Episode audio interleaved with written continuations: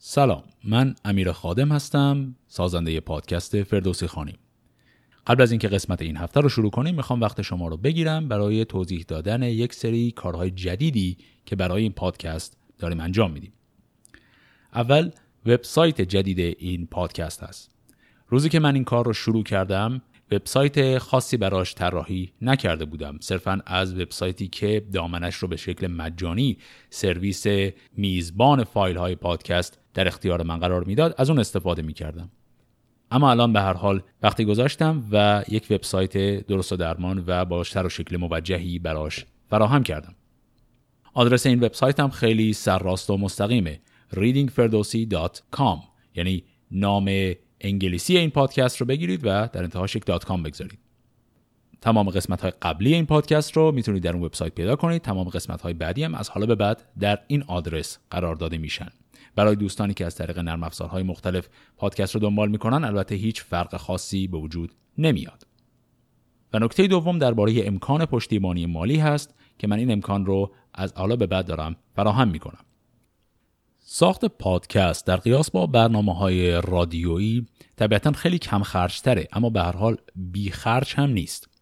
مهمترین خرج ساخت پادکست خرج اشتراک سرویس میزبان فایل ها هست. به این شکل که اون فایل های صوتی که هر هفته من پخششون می‌کنم اونها رو باید در یک سروری جایی ذخیره کرد و نمیشه روی کامپیوتر شخصی نگه داشت. و یک سرویس هایی هستند که شما اشتراک ماهیانه می‌دید و اینها رو در اونجا می‌گذارید. و طبیعتا هرچه بسامد پخش شما بالاتر بره هزینه ای هم که باید بدید معمولا بیشتر میشه. هزینه های دیگری مثل ثبت دامنه همین وبسایت همینی که چند دقیقه پیش عرض کردم و چیزهای از این قبیل هم در کنارش هست و یک سری هزینه های ثابتی مثل خریدن میکروفون و الاخر هیچ کدوم از این هزینه ها فیزات کمرشکن نیست و من خودم شخصا با علاقه تا الان اینها رو پرداخت کردم. اما الان که پیشتر میریم و می‌خوایم سعی کنیم این پادکست از یک پروژه شخصی آماتوری به یک کار شکیلتر و تر و تمیزتر و موجهتر تبدیل بشه بد نیست آرام آرام من سعی کنم سرمایه گذاری های بهتری بکنم برای اینکه خرج کنیم و این پادکست رو کمی تر و تمیزتر نگه داریم. یکی از اون قدم ها مثلا همین ساخت وبسایت بوده. برای همین من خیلی خوشحال میشم اگر دوستان بتونن کمک مالی کنن به این پادکست. متاسفانه با در نظر گرفتن وضعیت ارزش ریال در مقابل دلار در ایران طی ماههای اخیر و نوسانهایی که داشته و نوسانهایی که حدس می‌زنیم در آینده خواهد داشت خیلی الان نمیشه روی کمک های ریالی حساب زیادی باز کرد. به خاطری که بخش زیادی از این مخارج همونطوری که عرض کردم به ریال نیست به دلاره. و بزرگوارانی که ساکن ایران هستند گرچه خیلی ها ممکنه مشتاق باشند برای کمک کردن اما من در حال حاضر هیچ مسیری برای کمک های مالی اونها تدارک ندیدم. امیدوارم در آینده بتونم همچین مسیری رو فراهم کنم. اما در حال حاضر یک مسیری رو من از همین هفته به راه انداختم برای کمک های مالی دوستانی که خارج از ایران هستند و مشتاقن کمی پشتیبانی کنن این برنامه رو. اون مسیر هم لینکش رو من در تمام جاهایی که در فضای مجازی حضور دارم مثل توییتر و اینستاگرام و تلگرام می‌گذارم. در همین وبسایتی هم که تازه تأسیس شده در صفحه به نام پشتیبانی مالی شما می‌تونید همین لینک رو پیدا کنید. این لینک در وبسایتی هست در سرویسی هست به نام Patreon که سرویس متداولی است که کسانی که برنامه های مثل من می‌سازن معمولا از اون استفاده می‌کنن. شما اونجا می‌تونید هر مبلغی رو که خواستید پرداخت کنید. این پرداخت ها به صورت ماهیانه انجام خواهد شد و اون سرویس خودش ماهیانه مبلغی که شما قول دادید رو از حساب شما کسر خواهد کرد. هیچ تعهد بلند مدتی اونجا وجود نداره. یعنی شما اگر مثلا مبلغی رو پیشنهاد کردید و بعد از دو سه ماه حس کردید که نمی‌خواید این مبلغ رو به هر دلیلی پرداخت کنید می‌تونید بلا فاصله این رو لغوش کنید و هیچ پولی پیشا پیش کسی از شما نخواهد گرفت. مسیر خیلی سرراست و ساده ای داره. اینکه مبلغی که شما دوست دارید بدید چقدر هست کاملا به خودتون بستگی داره. من هیچ کف یا سقفی براش تعیین نکردم. من این نکته رو هم ذکر کنم. این مبلغی که دوستان ممکنه دوست داشته باشن کمک کنن این به هیچ عنوان تأثیری در دسترسی شنوندگان به این برنامه نخواهد داشت. این پادکست به رایگان در اختیار همه هست به رایگان هم در اختیار همه خواهد موند تا انتها. و این مبالغ فقط می‌تونه کمک کنه برای بهتر کردن کیفیت این کار و سرپا نگه داشتنش. هیچ دسترسی هم برای کسی محدود نخواهد شد اگر کسی به هر دلیل نخواد یا نتونه کمک مالی بکنه. خب حالا که اینها رو گفتیم بریم سر اصل برنامه. فردوسی خانی قسمت سی و چهارم داستان تولد کیخسرو.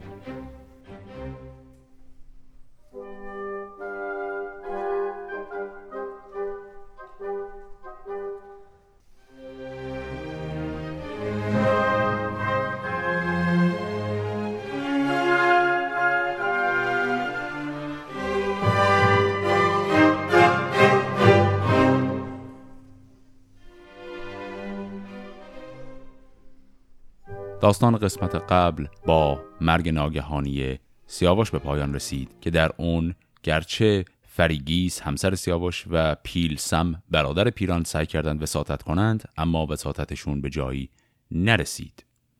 حالا ادامه داستان.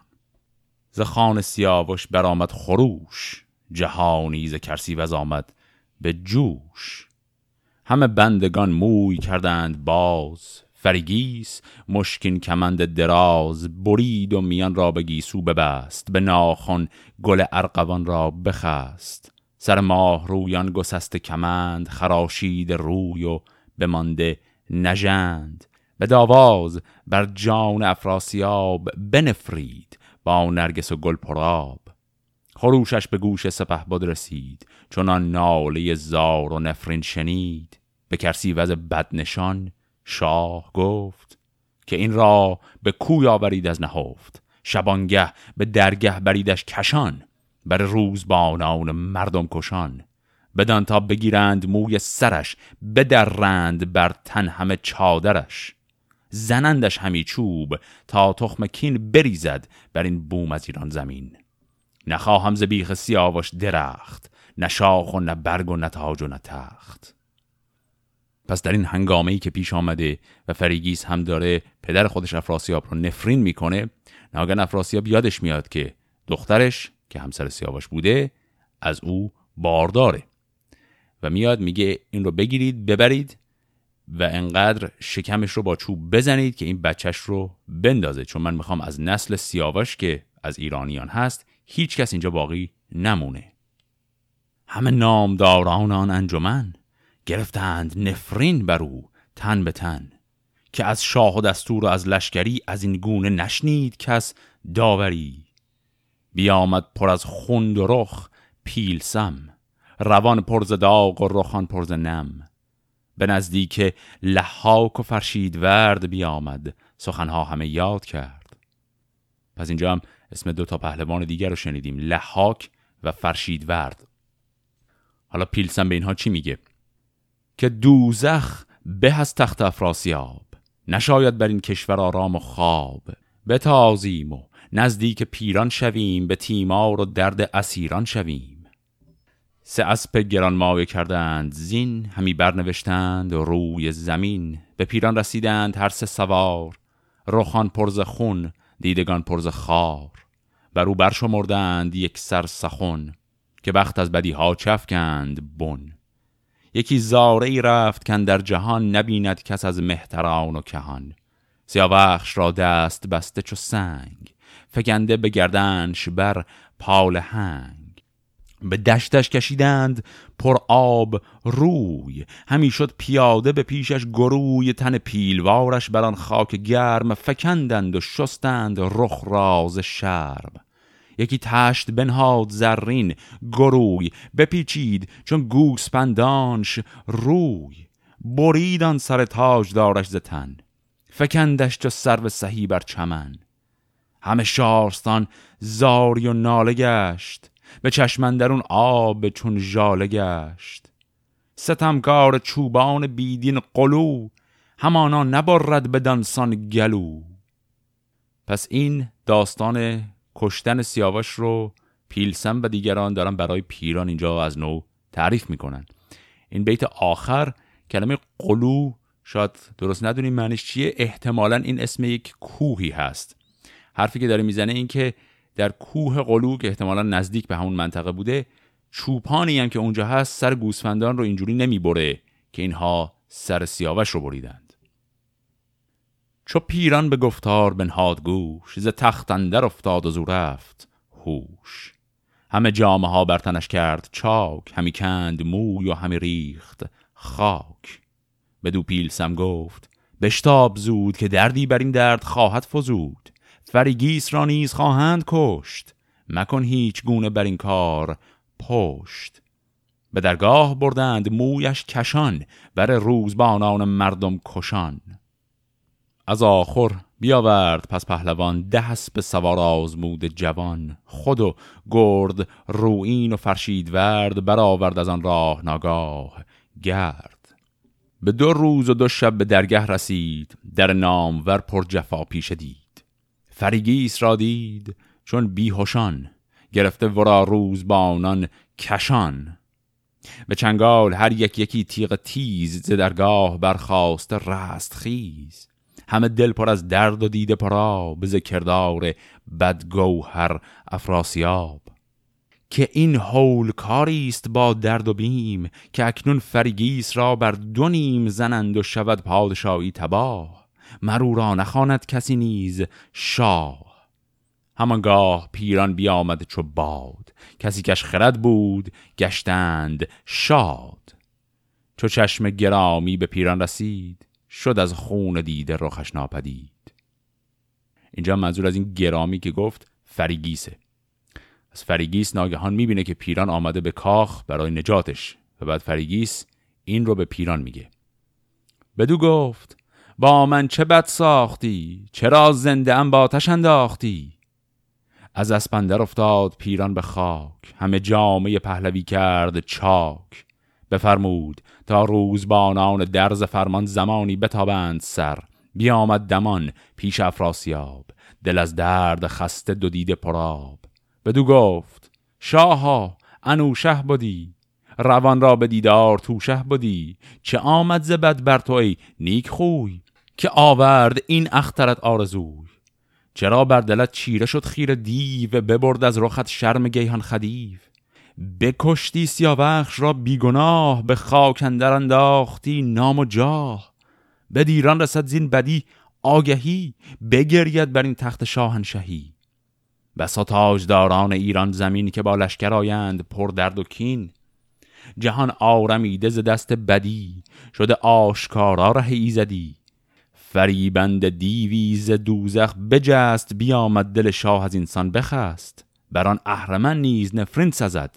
که پیچید رایت سوی راه بد. پشیمان شویزین به روز دراز ببینی و مانی به گرم و گداز. ندانم که این گفتن بدز کیست و از این آفریننده را رای چیست. کنون زو گذشتی به فرزند خیش رسیدی به تیمار پیوند خیش چو دیوانه از جای برخواستی چون این خیر بد را بیاراستی.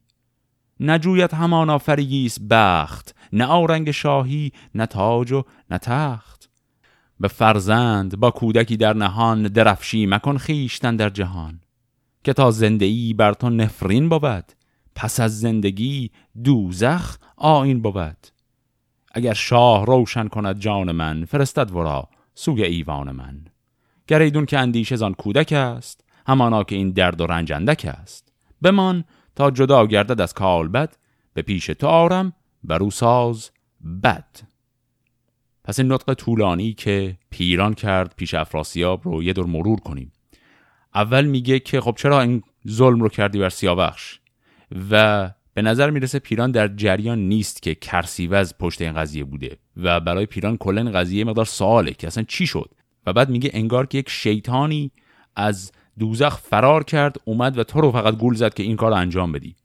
حالا یا می‌دونه کار کرسی وزه و این رو داره کنایه به او میگه یا واقعا اصلا خبر نداره و براش سواله که اصلا چی شد یه دفعه افراسیاب خواست این جوان رو بکشه. و بعد هم در ادامه میگه چرا می‌خوای دختر خودت رو بکشتن بدی؟ و یک زیرکی هم می‌خواد به خرج بده برای وساطت کردن.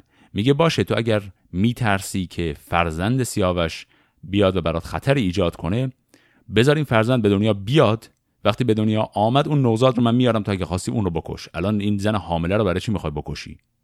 و افراسیاب این جواب رو میده. بدو گفت از انسان که گفتی بساز. مرا کردی از خون او بینیاز. سپهدار پیران بدن شاد گشت از اندیشه و از غم گشت. بیامد به درگاه و او را ببرد بسی نیز بر روز با آنان شمرد.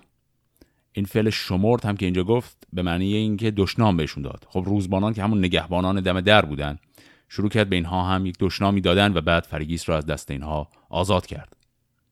بیازار بردش به سوی خوتن خروشان همه درگه و انجمن. چون آمد به دیوان به گل شهر گفت که این خوب رخ را بباید نهفت. تو بر پیش این نام بر زینهار بباش و بدارش پرستار وار.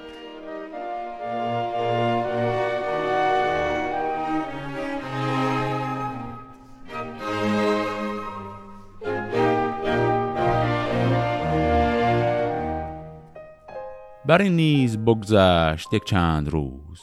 گران شد فریگی سگیتی فروز. شبی قیر گون ماه پنهان شده و خواب درون مرغ و دام و دده. چون این دید سالار پیران به خواب که شمعی برافروختی ز آفتاب. سیاوش بر شم تیغی به دست. به داواز گفتی نشاید نشست. از این خواب نوشین سر آزاد کن ز فرجام گیتی یکی یاد کن. که روزی نوآیین و جشنی نو است. شب سور آزاد کیخسرو است.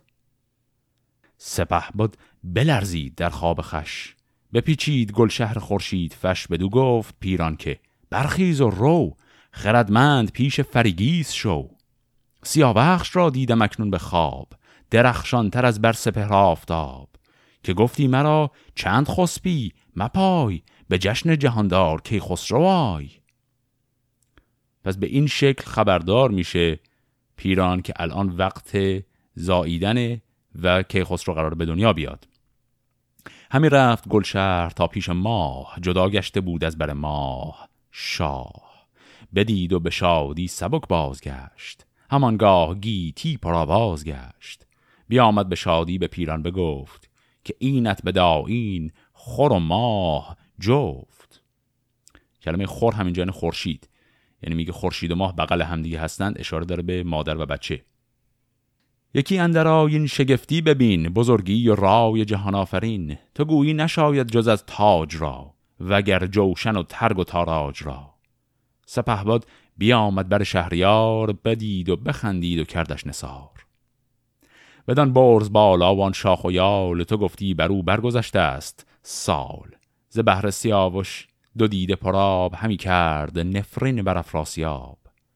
چون این گفت با نام بر انجمن که گرزین سخن بکسلد جان من نمانم که یازد بدین شاه چنگ مرا گر سپارد به چنگ نهنگ. پس اینجا بچه که به دنیا میاد پیران فقط این رو میگه که باید یک چاره به دست بیاریم که افراسیاب این بچه رو نخواد بکشه. بدانگه که بنمود خورشید تیغ به خواب اندر آمد سر تیر میغ. چو بیدار شد پهلوان سپاه دمان اندر آمد به نزدیک شاه. همی بود تا جای پردخت شد به نزدیک آن نام بر تخت شد. بدو گفت خورشید فش مهترا جهاندار و بیدار و افسونگرا. به در بر یکی بنده افزود دوش که گفتی ورا مایدار است هوش. نماند ز خوبی بگیتی به کس. تا گفتی که برگاه ما هست و بس. وگر تور را روز باز آمدی به دیدار چهرش نیاز آمدی.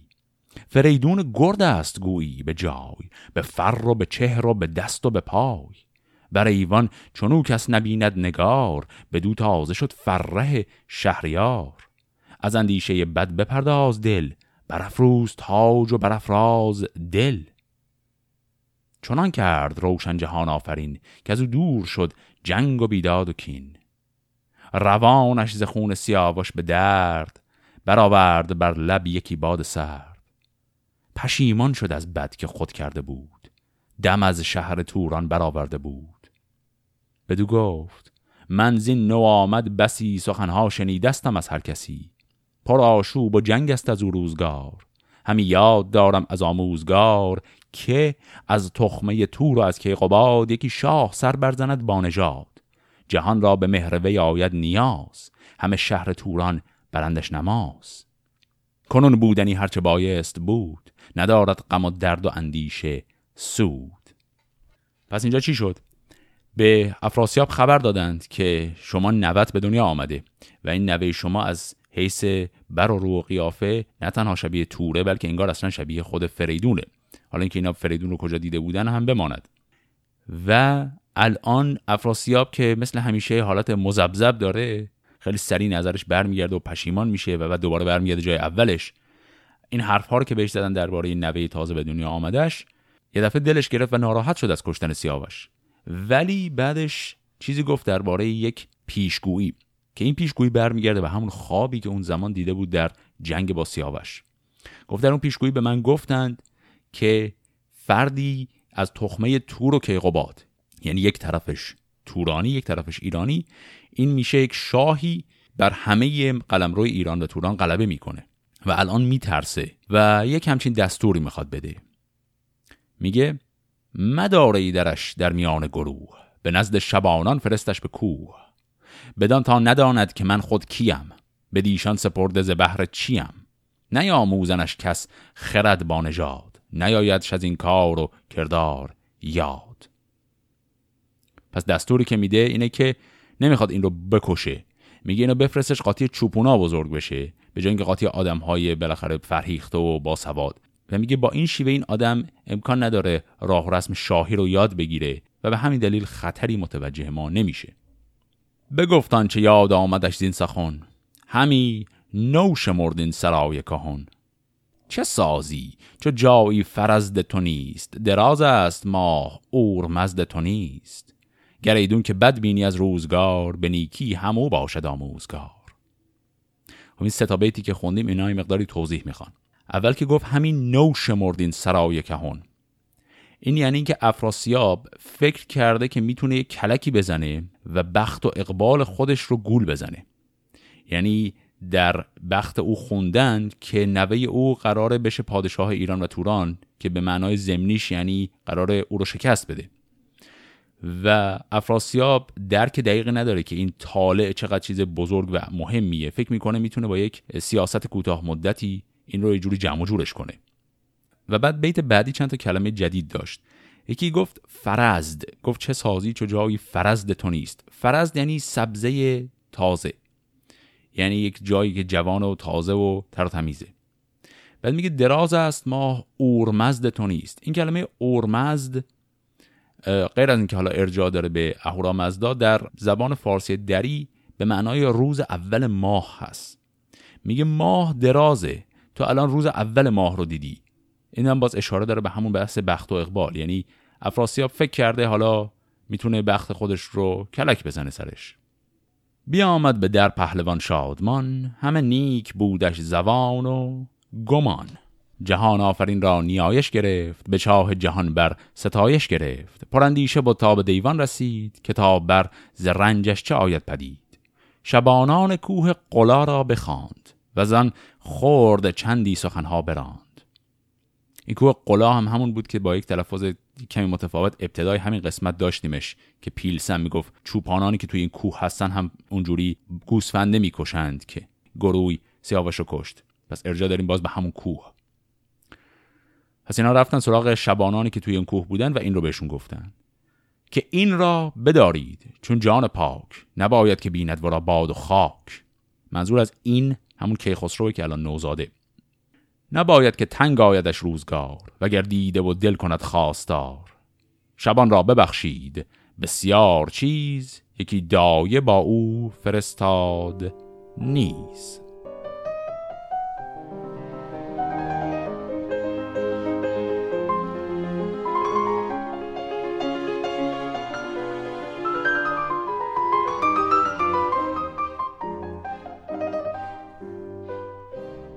بر این نیز بگذشت چندی سپر به داواز از این هیچ نکشاد چهر.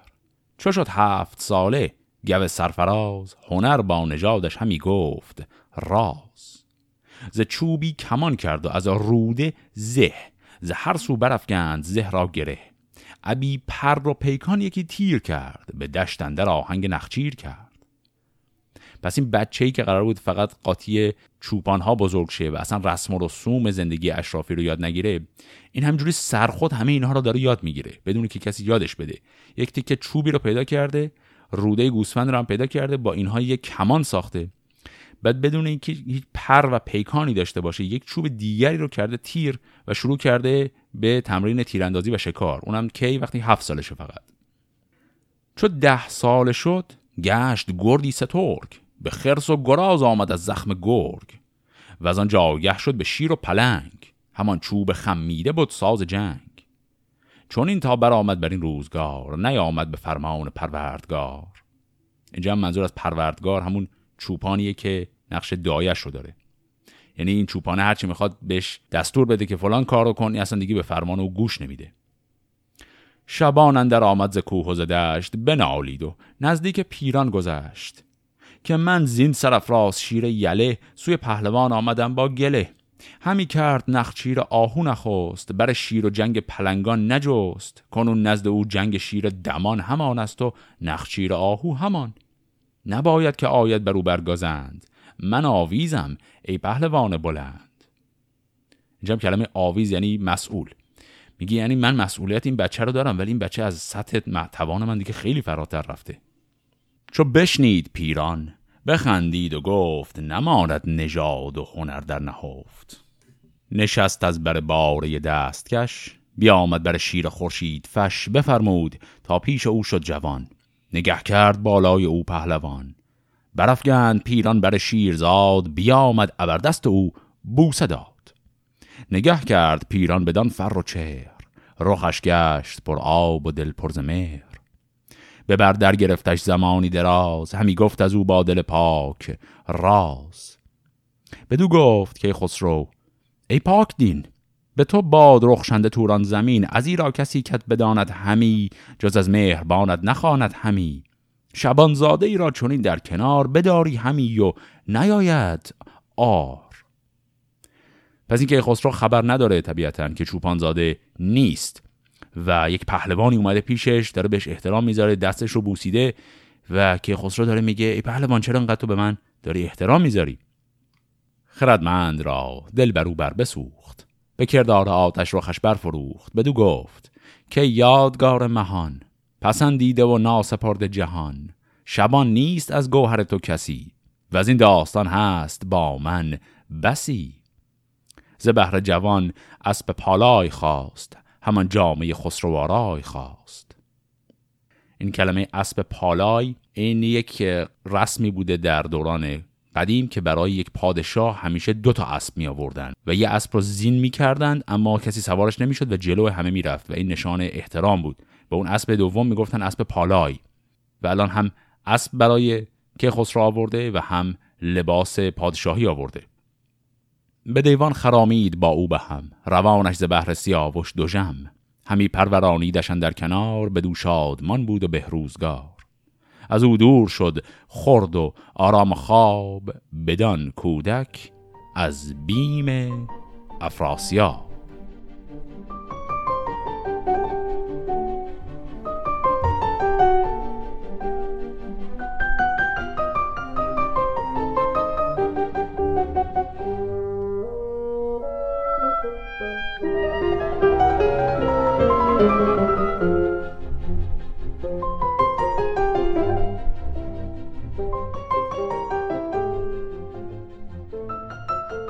بر نیز بگذشت چندی سپهر به مغزندرون داشت از شاه مهر. شبی تیره هنگام آرام خواب کس آمد ز نزدیک افراسیاب. بدان تیرگی پهلوان را بخواند گذشته سخنها فراوان براند. که از اندیشه بد همه شب دلم بپیچید و از غم همی بکسلم از این کودکی که سیاوش رسید تو گفتی مرا روز شد ناپدید. نبیر فریدون شبان پرورد ز بلندین کی اندر خورد؟ از او گر نبشته به من بر بدیست نگردد به پرهیز کان ایزدیست. چو کار گذشته نیارد به یاد زیاد شاد و ما نیز باشیم شاد. وگر هیچ خوی بدارد پدید به سان پدر سر بباید برید. پس این حرف رو از جانب افراسیاب میگن به پیران. که این پسری که الان بزرگ شده قاطی چوپان ها اگر این پسر نشانه ای از منش شاهانه در رفتارش است این به معنیه که این برمیگرده به همون ذات شبیه سیاوش و برای ما خطرناکه و باید بکشیمش. اما اگر نه به وضوح بچه چوپان و مثل بچه چوپان ها بزرگ شده که در اون صورت هیچی کارش نداریم. بدو گفت پیران که ای شهریار تو را خود نباید کس آموزگار. یکی کودکی خورد چون بیهوشان ز کار گذشته چه دارد نشان؟ تو این خود میندیش و بد را مکوش. چه گفتان؟ خردمند گوهر فروش که پروردگار از پدر برتر است اگر زاده را مهر با مادر است. این کلمه پروردگار هم همون یعنی دایی کسی که بزرگش می‌کنه. در حقیقت داره میگه که این که خسرو اصلا شبیه پدرش نشده. می‌خواد جان این بچه رو نجات بده. و بعد هم ادامه میده نخواستیم به پیمان مرا شاد کن ز سوگند شاهان یکی یاد کن. فریدون به ماه و به تخت و کلاه همی داشتی راستی را نگاه. همان تور کش تخت و اورند بود به دادار گیهانش سوگند بود. نیازات شم را به دیهیم و زور به دادار هرمزد و کیوان و هور پس پیران اول میپرس از افراسیاب که قسم بخور به نام اجدادت که اگر این بچه واقعا رفتار شاهانه نداشت کاریش نداشته باشی. ز پیران چو بشنید افراسیاب سر مرد جنگی برآمد ز خواب. یکی سخت سوگند شاهان بخرد به روز سپید و شب لاجورد بدان دادگر کین جهان آفرید سپهر و دد و دام و جان آفرید که ناید بر این کودک از من ستم نه هرگز بر او برزنم تیزدم زمین را ببوسید پیران و گفت که دادگر شاه بیار و جفت به روی زمین بر تو شاه نیست به خوبی رخت بر فلک ماه نیست. به نیکی خرد رهنمای تو باد زمین و زمان خاک پای تو باد. پس این پیمان رو گرفت پیران و الان می‌خواد بره که خسرو رو بیار پیش افراسیاب که بهش نشون بده که این پسر رفتار شاهانه نداره. ولی خب قبلش باید یه جوری یه کلکی بزنه چون که خسرو رفتار شاهانه خیلی هم داره. به نزدیک کیخسرو آمد دمان. به رخ ارغوان و به دل شادمان. بدو گفت که از دل خرد دور کن چون رزم آورد پاسخش سور کن. مرا پیش او جز به بیگانگی مگردان زبان جز به دیوانگی. مگردی هیچ گونه به گرد خرد یک امروز بر تو مگر بگذرد. پس چیزی که پیران به کیخسرو میگه اینه که میگه آقا خودت رو بزن به دیوانگی. میگه هرچی سوال است و پرسی جوابهای پرت و پلا بهش بده. این یک امروز رو هیچ رفتار عاقلانه از خودت نشون نده تا خطر بگذره. به سر برنهادش کلاه کیان ببستش کیانی کمر بر میان. یکی باره گامزن خواست نغز بر او برنشست آن گو پاک مغز. بیامد به درگاه افراسیاب جهانی بر او دیده کرده پراب روارو برآمد که بکشای راه که آمد نوایین یکی پیشگاه. همی رفت پیش اندرون شاه گرد سپهدار پیران ورا پیش برد. بیامد به نزدیک افراسیاب. نیا را رخ از شرم او شد پراب و از آن پس نگه کرد و خیره بماند. وفا را بخواند و جفا را براند. بدان خسروی یال و آن چنگ اوی بدان رفتن و شاخ و اورنگ اوی. زمانی نگه کرد و او را بدید همی گشت رنگ رخش ناپدید. تن پهلوان گشت لرزان چو بید زکی خسرو آمد دلش ناامید. اینجا منظور از پهلوان پیرانه. یعنی اینکه خسرو چنان قد و قامت شاهانه ای داره. افراسیاب اینو دید یهو حس کرد که بله این نوه خودشه. و پیران حس کرد که ای وای الان اوضاع خراب می‌خواد بشه. ز درد دلش هیچ نکشاد چهر زمانه به دل شندر آورد مهر. بدو گفت که ای نو رسید شبان؟ چه آگاهی استد ز روز و شبان؟ بر گوسپندان چه کردی همی؟ زمین را چگونه سپردی همی؟ پس این شد اولین سوالی که افراسیاب داره از کیخسرو نوجوان می‌پرسه. ازش داره درباره زندگیش به عنوان یک چوپان می‌پرسه. و حالا کیخسرو هر جوابی بده قاعدتا برای نجات جان خودش باید جواب بیمعنا یا بی ربط بده. و اینم دقیقا کاریه که الان می‌خواد بکنه. چون این داد پاسخ که نخچیر نیست مرا خود کمان و زه و تیر نیست. بپرسید بازش از آموزگار. بد و نیک و از گردش روزگار. پس این سوال دومه. بدو گفت جایی که باشد پلنگ بدرد دل مردم تیزچنگ سه دیگر بپرسیدش از مام و باب از ایران و از شهر و از خرد و خواب. چون این داد پاسخ که در رند شیر نیارد سگ کارزاری به زیر. خب بس این سه تا سوالی بود که پرسید و این هم سه تا جوابی بود که کیخسرو داد که به ظاهر همه جوابها کاملا بی ربط و بیمعنا بودن در مقابل اون سوالها. بخندید خسرو ز گفتار اوی سوی پهلوان سپه کرد روی. بدو گفت کین دل ندارد به جای. ز سر پرسمش پاسخ خارد ز پای. نیاید همانا بد و نیک از اوی. نز انسان بود مردم کین جوی. شو این را به خوبی به مادر سپار. به دست یکی مرد پرهیزگار. گسی کنش سوی سیاوخش گرد مگردان بدآموز را هیچ گرد. بده هرچه باید ز گنج درم از اسب و پرستنده و بیش و کم. پس بدین شکل که خسرو جان سالم به در می‌بره از این آزمون و افراسیاب واقعا حس می‌کنه که درسته از نظر نسبی این نوشه اما این خلوچلتر و کم سوادتر از این حرف که بخواد خطر مهمی باشه. سپه بد برو کرد لختی شتاب برون بردش از پیش افراسیاب. به دیوان خیش آمد افروخته خرامان و چشم بدی دوخته. همی گفت که از دادگر کردگار درختی نو آمد جهان را به بار. در گنج های کهن باز کرد ز هر گونه ای شاه را ساز کرد. ز دینار و دیبا و تیغ و گهر از اسب و سلیح و کلاه و کمر. هم از تخت و از بدرهای درم ز گستردنی ها و از بیش و کم. همه پیش که خسرو آورد زود به داد و دهش آفرین برفزود. گسی کرد چون سوی آن شارستان کجا گشته بود باز چون خارستان. پس این بیت آخر هم اون منظور از اون شارستان یا همون شهر همون شهر سیاوخش گرد هست که گفت شده مثل خارستان چون مدت هاست که دیگه سیاوش اونجا نیست و اون شهر متروکه شده. پس فریگیس و کیخسرو جوان رو با یه مقداری هدایا و پول فرستاد به اون شهری که در حقیقت خانه اصلی سیاوش بوده. فریگیس و کیخسرو آنجا رسید. بسی مردم آمد زهر سو پدید. به سپردند. یک سر زمین زبان دد و دام. پرزافرین. که از آن بیخ برکنده فرخ درخت از این گونه شاخی برآورد. بخت. ز شاه جهان چشم بد دور باد. روان سیاوش پر از نور باد. همه خاک آن شارستان شاد گشت. گیا بر چمن سر و آزاد گشت.